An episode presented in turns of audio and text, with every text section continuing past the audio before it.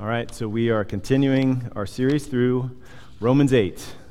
6 weeks through this awesome chapter, and we've got 2 weeks left. So this morning we're going to be looking at verses 18 to 25. So if you're not there yet, turn to Romans chapter 8, verses 18 to 25. If you're using the Pew Bible, you can find it on page 944. All right. So at our house, we have these little, they're not really bushes. It's like this little grass thing.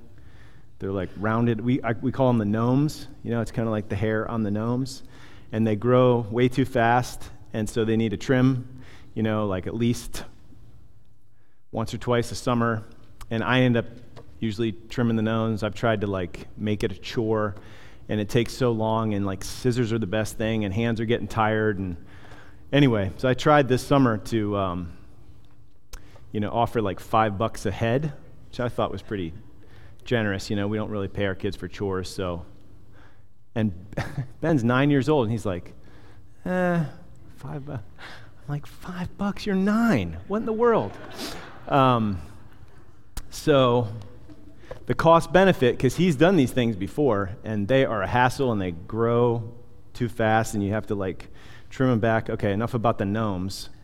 But obviously, if I offered him $1 million, they'd be like, "Sure, Dad, trim them all, trim the hedges, you know, pull all the weeds, you know, I mean, shine your shoes. What else can we do all year? Like, we got the yard, we're covered for the year." So, okay, that's silly, but the point is, the greater the gain, the willingness to take on greater pain, right? Think about the Olympians. They take on great pains in order for the hope, which is a uncertain hope, of standing on the platform, you know? So remember back in, some of you, maybe you weren't alive at this time, but if not, you can look this up later. Carrie Strug was a gymnast. Anybody remember her from 1996?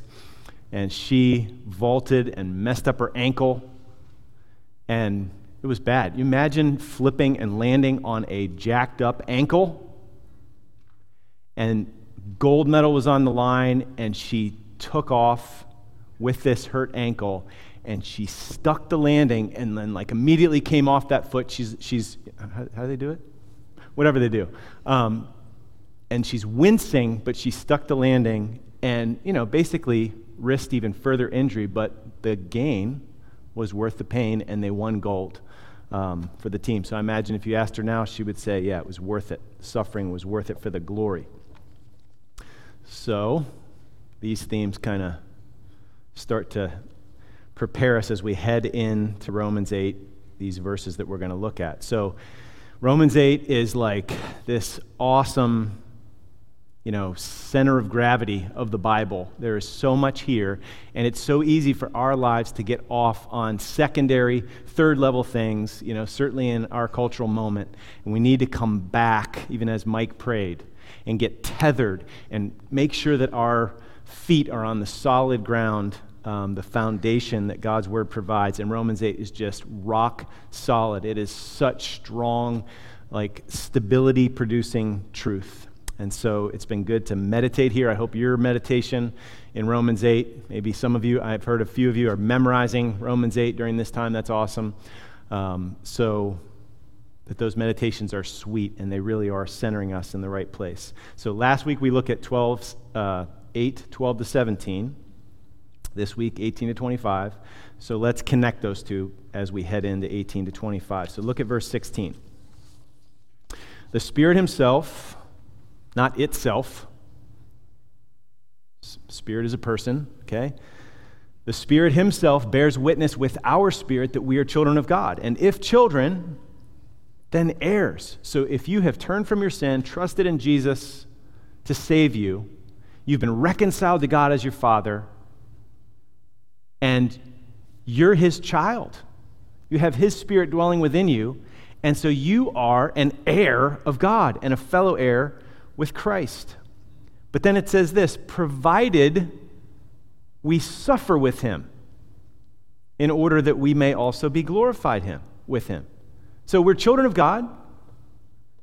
And if children, heirs, which is awesome, but then provided we suffer with him. So must we suffer to gain our inheritance? Yes, we must. What are you talking about? Like, we have to earn our inheritance? No. But we must suffer. So that could be a little surprising, could be a little off-putting. You know, I thought salvation was by grace, through faith in Christ. Well, you're right, it is. Think about it this way. You remember when Jesus said in Mark 8 or Matthew 16, if anyone wishes to come after me, let him deny himself. He must deny himself, take up his cross, and follow me. So must you deny yourself and take up your cross to become a Christian? Yes. So there is a cost to following Jesus. And if it's on the front end at conversion, you must count the cost. Are you willing to embrace the cost of discipleship? You know, you may even have had somebody share with you, if you were wrestling with Christianity and, you know, they're talking about the gospel with you, and then they may have even said, make sure you count the cost. Luke 14, for example, whoever does not bear his own cross and come after me cannot be my disciple. For which of you, desiring to build a tower, does not first sit down and count the cost, whether he has enough to complete it? Otherwise, when he's laid a foundation and is not able to finish, all who see it begin to mock him, saying, this man began to build and was not able to finish. So here's the point. There is suffering that is part and parcel with the response to the gospel. It's called repentance. It's called, you know, saying no to being in charge of your own life, and, you know, the idols that you have bowed down to before, you're turning away from all of that. You're denying yourself as Lord of your life and trusting in Jesus to save you. You can't save yourself with your religion or whatever else. So this kind of suffering is baked in and then ongoing. There's that same kind of leaving things behind in order to follow Jesus. So Paul said in Philippians 3 that, you know, on the Damascus Road, he counted everything as loss in view of what he gained in Christ, for the sake of Christ. And then he continued to count all things as loss in view of the surpassing value of knowing Christ Jesus, his Lord. So there is a cost. Is it like a, you know, not a great deal? Oh, no, this is awesome. The cost is real, but it's real in the sense of like the treasure hidden in the field. Remember we talked about that last week? So you got to sell all you have to buy the field. Oh man, that's a lot of loss. But what if your estate is worth $300,000 and the treasure in the field is worth $30 trillion? Is it a sacrifice? No, not at all. So don't downplay the cost, but make sure you keep the cost in view with the gain. The gain makes the pain worth it and actually puts the pain in perspective. So that's kind of a way to answer it, maybe, you know, at the head level, struggling with this. It doesn't mean that, you know, we earn our way to heaven or we have to do enough to be good enough. No. But we all struggle, I think, at an emotional, kind of volitional level where when we do suffer, we ask questions like, is this worth it? Like, is my suffering worth it? Is it worth it to follow Jesus? Sometimes we just get weary. Sometimes we just wonder why God won't throw us a bone. So the question is, first point in the outline, is the suffering worth the glory? Because listen, we're only going to be willing to pay the cost if we believe it's worth it. And if we really see things, that dude that sold everything that he had in his joy. went and sold all that he had because of the value of that field. So we really need to see the value of the glory that is to be revealed to us. So do we believe it's worth it? We need to ask that not just at some intellectual level, but heart level, brass tacks, Monday morning, real life, especially when we're suffering. So let me just give you another example of how this works out, okay? If you struggle sometimes wondering if it's worth it, you're not alone.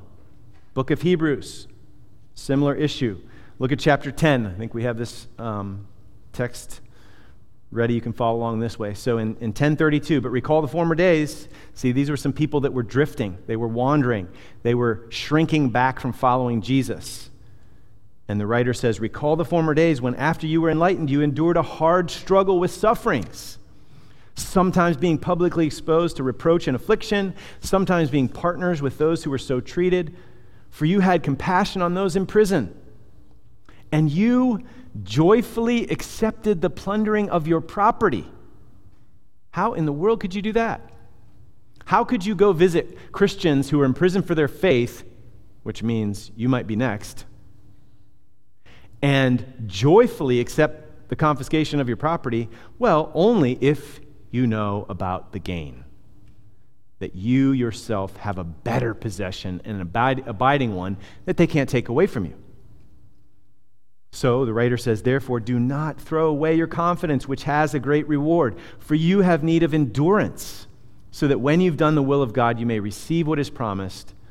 For, and he quotes Old Testament, yet a little while, and the coming one will come and will not delay. It's Habakkuk. But my righteous one shall live by faith, and if he shrinks back, my soul has no pleasure in him. But we, so people with genuine faith, and the writer's trying to encourage them, this is you. We are not of those who shrink back and are destroyed, but of those who have faith and preserve their souls. So they needed a reminder, it's worth it. Hang in there. Don't throw it away for a pittance, for a bowl of porridge. Trust me, you need to endure, and your endurance will be worth it. There's a great reward. So is the suffering worth the glory? Paul would like to answer that question for us this morning. He's done the math. Okay? So here's his conclusion. Point number 2, verse 18. For I consider that the sufferings of this present time are not worth comparing with the glory that is to be revealed to us. So the contrast is probably fairly obvious, right? Between suffering and glory. Or even more accurately, the present suffering and the future glory. Okay, Paul, but not worth comparing? He doesn't say, so the suffering will all be worth it. He says a whole lot more than that. He says it's not even worth comparing. Anybody bristling at all? Any pushback, rise up? Has it ever risen up in the past? You have no idea what I'm going through. Well, you may be right. Maybe I don't know what you've gone through. Certainly Paul doesn't know what you've gone through. But this is the inspired word of God, and God knows everything that you've been through and everything that you will go through in this life under the sun. And he is telling you through the pen of the Apostle Paul that this is the answer in the back of the book to the problem of suffering. Paul did the math. This is the answer in the back of the book. And not only will it be worth it, and, oftentimes we can doubt that, right? But he goes further. You got to let this sink in way further. No matter what you go through, no matter what you've been through, the sum total of all your suffering in this life is not even worth comparing with the glory that is to be revealed to us. Paul does not have rose-colored glasses on, okay? He knows that there are some horrific things that can happen to God's people in this life. He is no blind optimist, okay? This man has suffered and suffered greatly. Have you ever read his list of sufferings in 2 Corinthians 11? Just listen to it. I'll blow through it really quickly here. With far greater labors, far more imprisonments, with countless beatings, and often near death. 5 times I received at the hands of the Jews the 40 lashes less one. 3 times I was beaten with rods. Once I was stoned. 3 times I was shipwrecked. A night and a day I was adrift at sea, on frequent journeys, in danger from rivers, danger from robbers, danger from my own people, danger from Gentiles, danger in the city, danger in the wilderness, danger at sea, danger from false brothers, in toil and hardship, through many a sleepless night, in hunger and thirst, often without food, in cold and exposure. And apart from all that, there's the daily pressure of my anxiety for all the churches. And 2 Corinthians wasn't even written at the end of Paul's life. He lived for probably 8 to 10 more years. And we know he was involved in at least one more shipwreck at the end of Acts. So how many shipwrecks have you been involved in? Anyway, so given some of the horrible sufferings that some believers have endured, think about Afghani believers right now. North Korea believers. The glory that is to be revealed to us must be glorious and wonderful beyond our comprehension. If this is true, that the worst sufferings of this life, like Job's sufferings, are not even worth putting on the scale. They wouldn't even register. So again, we could chafe at that a little bit. We could push back, but stop for a second and think, isn't this what we've longed for all along? Like, don't you want it to be this way? And it is. So the real problem that by God's grace, I think we can take aim at is not Paul's or God's nerve to say this so confidently, but what we need to address is that we have such a small idea of what God has planned for us. God is telling us here, you, believer, brother or sister in Christ, you will never, ever come to the end, which is really the beginning, and say, oh man, is this it? Disappointing. No. Paul's already said it in Romans 5. We rejoice in hope of the glory of God. Not only that, we rejoice in our sufferings, knowing that suffering produces endurance, and endurance produces character. It's purposeful. Character produces hope, and hope does not put us to shame. We are not going to be ashamed at the end thinking, what a sucker I was. We're not going to be disappointed. We're not going to be put to shame. We're going to be glorified and glorying in the glory of the resurrection and the new creation. It's sin and all of its false promises that always disappoint. Sin is what overpromises and underdelivers. I love this quote, old quote by Jeremiah Burroughs. He says, my brothers and sisters, the reason why you have not got contentment in the things of the world is not because you've not got enough of them. That's the lie we believe. If I just had a little more.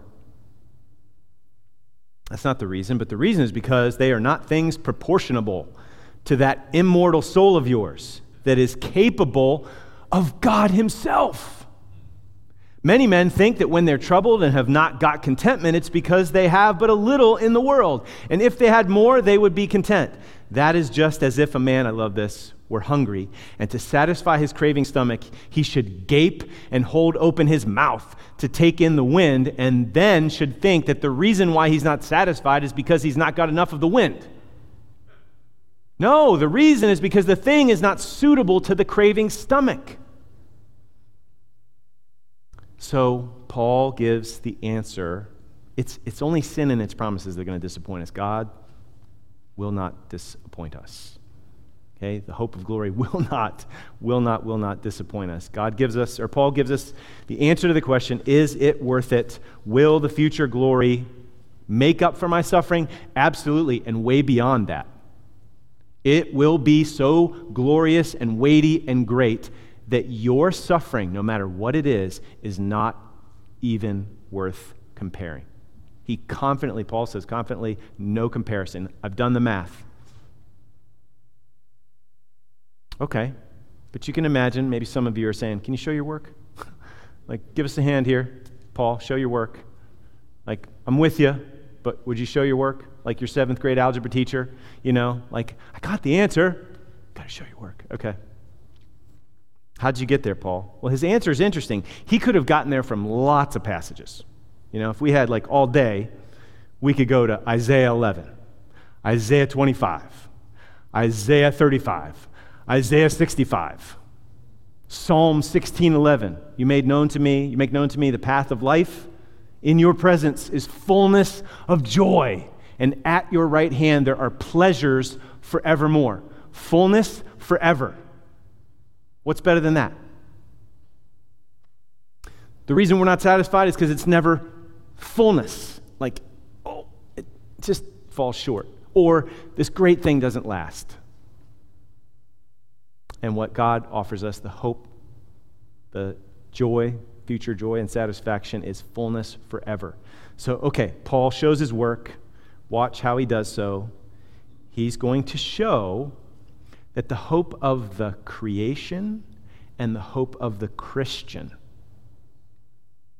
make this true, okay? So here we go. Creation on tiptoe, and then we'll look at the already is not enough. So first the creation, and then the hope of the Christian. Verse 19, point number 3. For the creation waits with eager longing for the revealing of the sons of God. For the creation was subjected to futility, not willingly, but because of him who subjected it, and he subjected it in hope that the creation itself will be set free from its bondage to decay and obtain the freedom of the glory of the children of God. For we know that the whole creation has been groaning together in the pains of childbirth until now. So the picture here is creation personified, like on tiptoe, longing, waiting for this to come, craning its neck for the day when the birth pangs will give way to new life and freedom for the whole creation.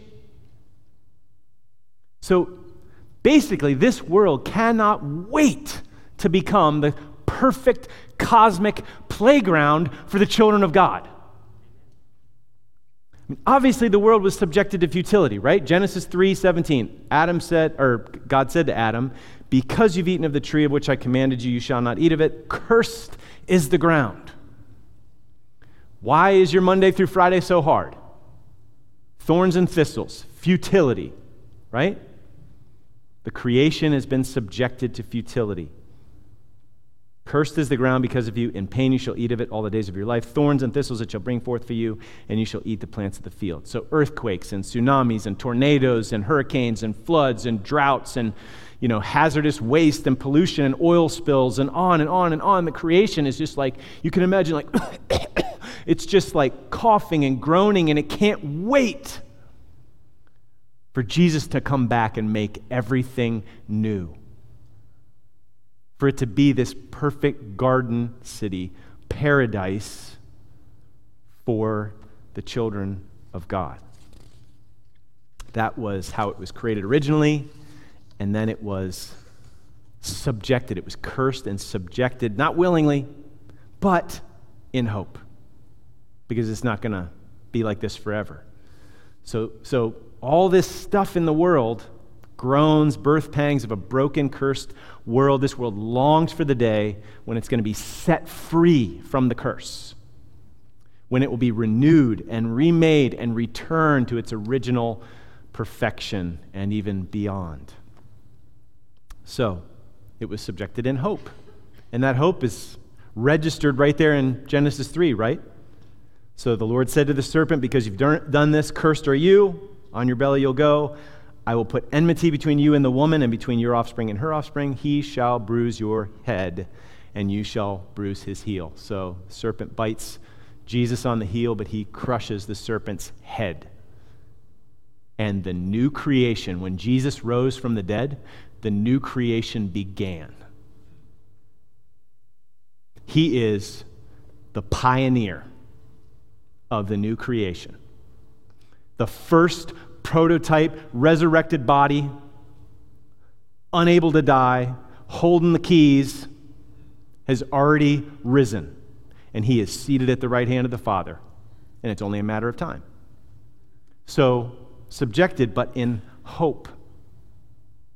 So just as birth pangs lead to the joy of life and the end of those pains, when a woman gives birth, so the creation longs for the cosmic rebirth that comes with the renewal of all things. It's a really cool thing. I don't know if you've ever seen this before, but in Matthew 29.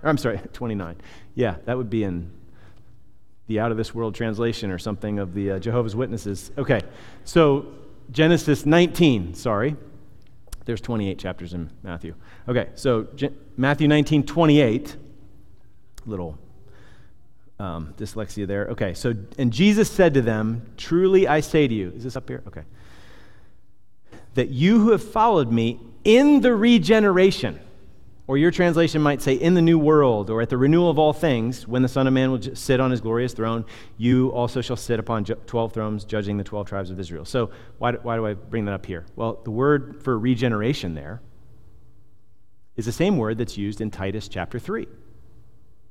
So, Titus 3, but when the goodness and loving kindness of God our Savior appeared, he saved us not because of works done by us in righteousness, but according to his own mercy. How? By the washing of regeneration. You were given new birth, new life. You were regenerated, made new.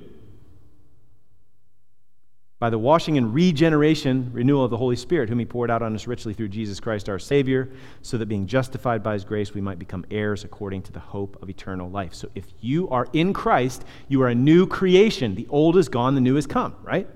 2 Corinthians 5.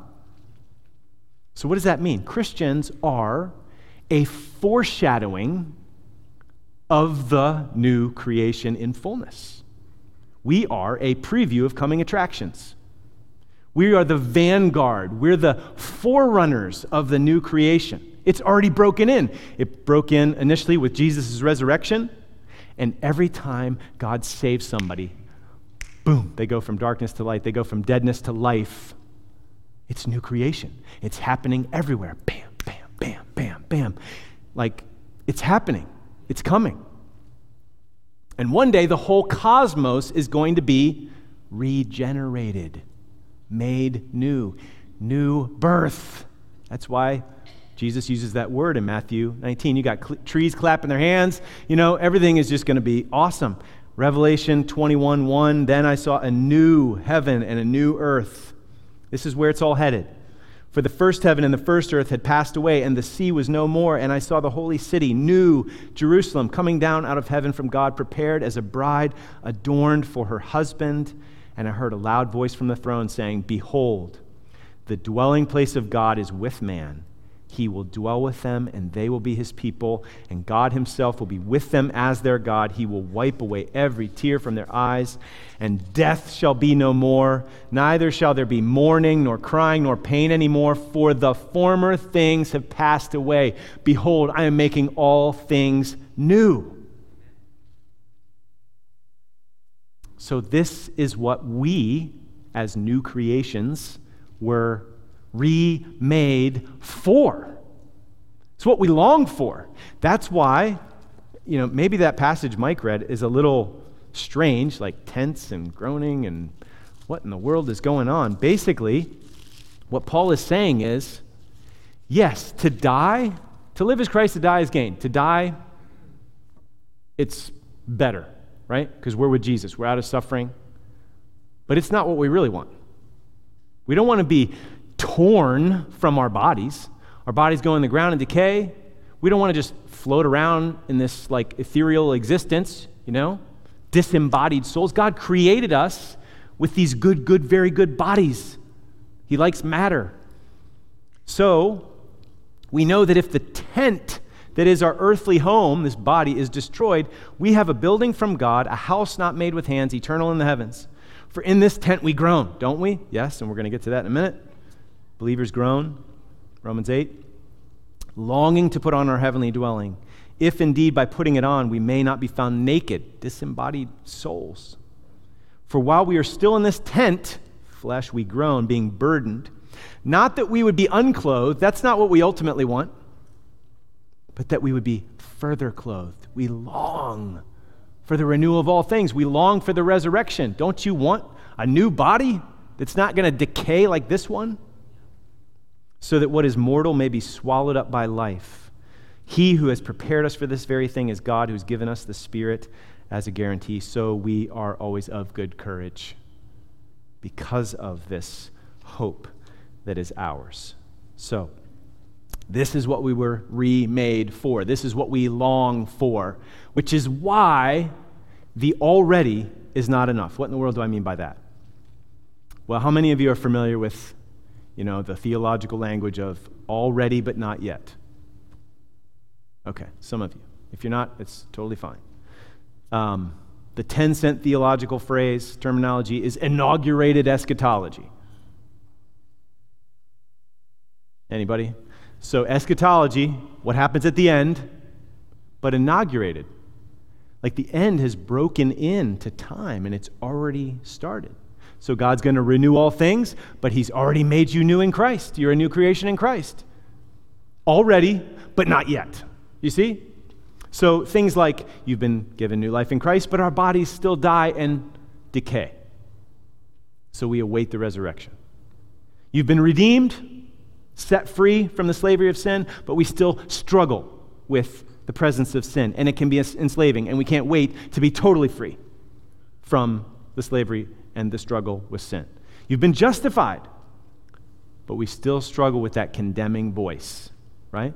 And Satan loves to wag his finger, and we can't wait the cosmic declaration of vindication, well done, good and faithful servant. There are some people who've been rejected by their families because of their faith, who've been persecuted and marginalized, and one day Jesus, before everyone, publicly, cosmically. For them, there is therefore now no condemnation, but they are constantly condemned and marginalized and persecuted. But Jesus, the King of Kings and Lord of Lords, is going to say before everyone, well done, good and faithful servant. Enter into the joy of your master. Like this amazing cosmic justification, vindication. Okay? This one is mine, pardoned, righteous. So, already, but not yet. So the already is wonderful, isn't it? There is therefore now no condemnation. That's awesome. We have been set free from sin. We don't have to, we're not debtors of the flesh anymore, right? We're not obligated. It's wonderful, but it's not enough. In fact, it's the already is what creates the longing for the not yet. It's why we groan. It's why we eagerly await. We've gotten a taste. We've had the appetizer, and we're like, bring on the feast. The first fruits are organically connected to the full harvest in that sense. Like we've tasted, but we can't wait. We groan because we have the Spirit, not because we're not walking by the Spirit. So listen, this might be really helpful for you, struggling Christian, like who isn't in that category. Your very struggle and discontent and restlessness and like, oh, I hate, you know, Romans 7 type struggle. I'm always doing what I don't want to do and like, who will free me from the body of this death? Like, I'm such a pathetic Christian. Wait. Your very struggle is the result of God's grace in you. Your longing to be set free is evidence that he's in you and with you. Not like, maybe I'm not even the real thing because I'm What, not perfect yet? Not like walking 6 inches off the ground? Like, come on, we're still gonna struggle. And the very fact that you long to be set free from those things is proof positive that the Spirit is within you and you have that hope and you're crying out, Abba, Father. The Spirit's testifying with your spirit. So we groan because we have the Spirit, not because we're not walking by the Spirit. Things are not as they should be. I don't have to convince anybody of that. And they're going to be infinitely better. So wouldn't it make all the sense in the world that we would eagerly long for the fullness to come? Like, we can't wait. Well, actually, we can. We need to. So we can. So we can't wait, but we can, right? So look at verse 23. Not only the creation, but we ourselves who have the first fruits of the Spirit groan inwardly as we wait eagerly for adoption as sons, the redemption of our bodies. Do you see already but not yet right there? Like, wait, I thought we were already adopted. I thought we were already redeemed. Yes, but we want to be brought home. Full adoption, like fullness. Wait, I thought we were already redeemed. Yes, brought out of Egypt, but we're not in the promised land yet. Like, we still need to be completely set free from sin's effects. So, in this hope, we were saved. For in this hope, we were saved. Now, hope that is seen is not hope. For who hopes for what he sees? But if we hope for what we do not see, we wait for it with patience. So, we can't wait. We eagerly await. But we can wait. Like, of course, this is, like, the Christian's life is a life of hope. We're headed somewhere, and we can't wait to get there. And it's coming. So Ray Ortlund said this. I've quoted that Supernatural Living for Natural People a number of times. Great little book on Romans 8.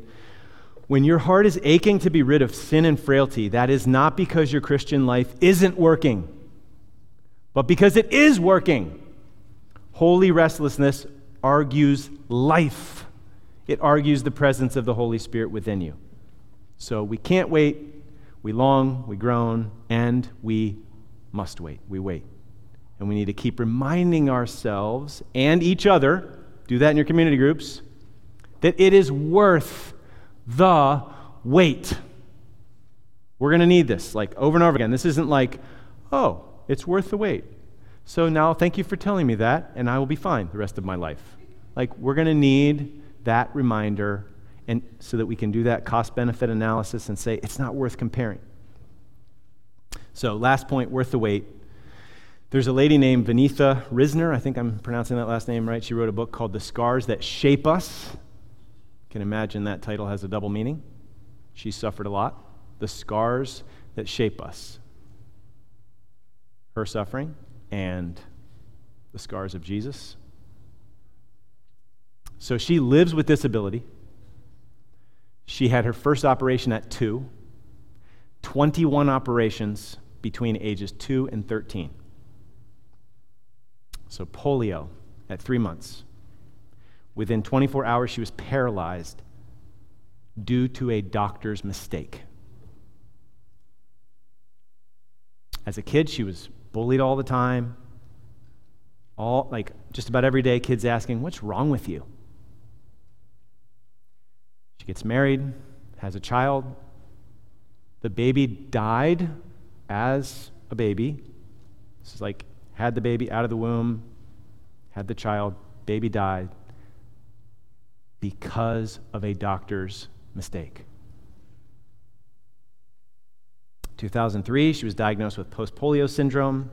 2009, her husband left her for another woman and then filed for divorce. And she felt like God was against her, as you can imagine. She'd sometimes just lay on the floor and cry out to God. So I'm going to play a little 2-minute clip from a video. If you want to read her story, you can find that book, The Scars That Shape Us, but a little 2-minute clip before we close. I think my disability went from being something that made me bitter to something that really drew me to God and made me more dependent on Him.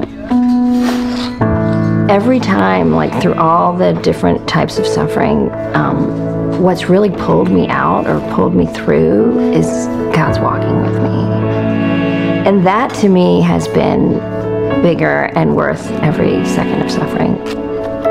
Which sounds crazy, even as I sit here and tell you that, but it has anchored my faith in a way that, you know, I think people, when you read the Bible and you understand truth and you say, this makes sense to me, but then people can argue you out of that. I mean, I've seen people with faith just kind of say, well, it doesn't make sense now and I'm not sure and other people are telling me things. But when you go through the fire and God is right there, like I know He's real. He's there. He's walked with me.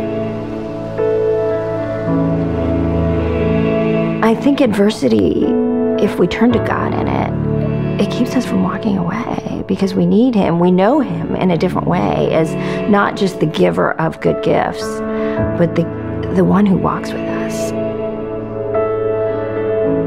And I don't think you see that many people who get the sense of God's presence, God walking with them, unless they call out to Him and they need Him. Having a mom who's pointing me to the Lord even when things are tough, and that's an understatement, I guess really made me the believer that I am today. The Lord has done this for a purpose. We don't know what it is, but we wait. I feel like it was God's grace to give me suffering because it has made me deeper and made me love God, and I wouldn't trade that for anything.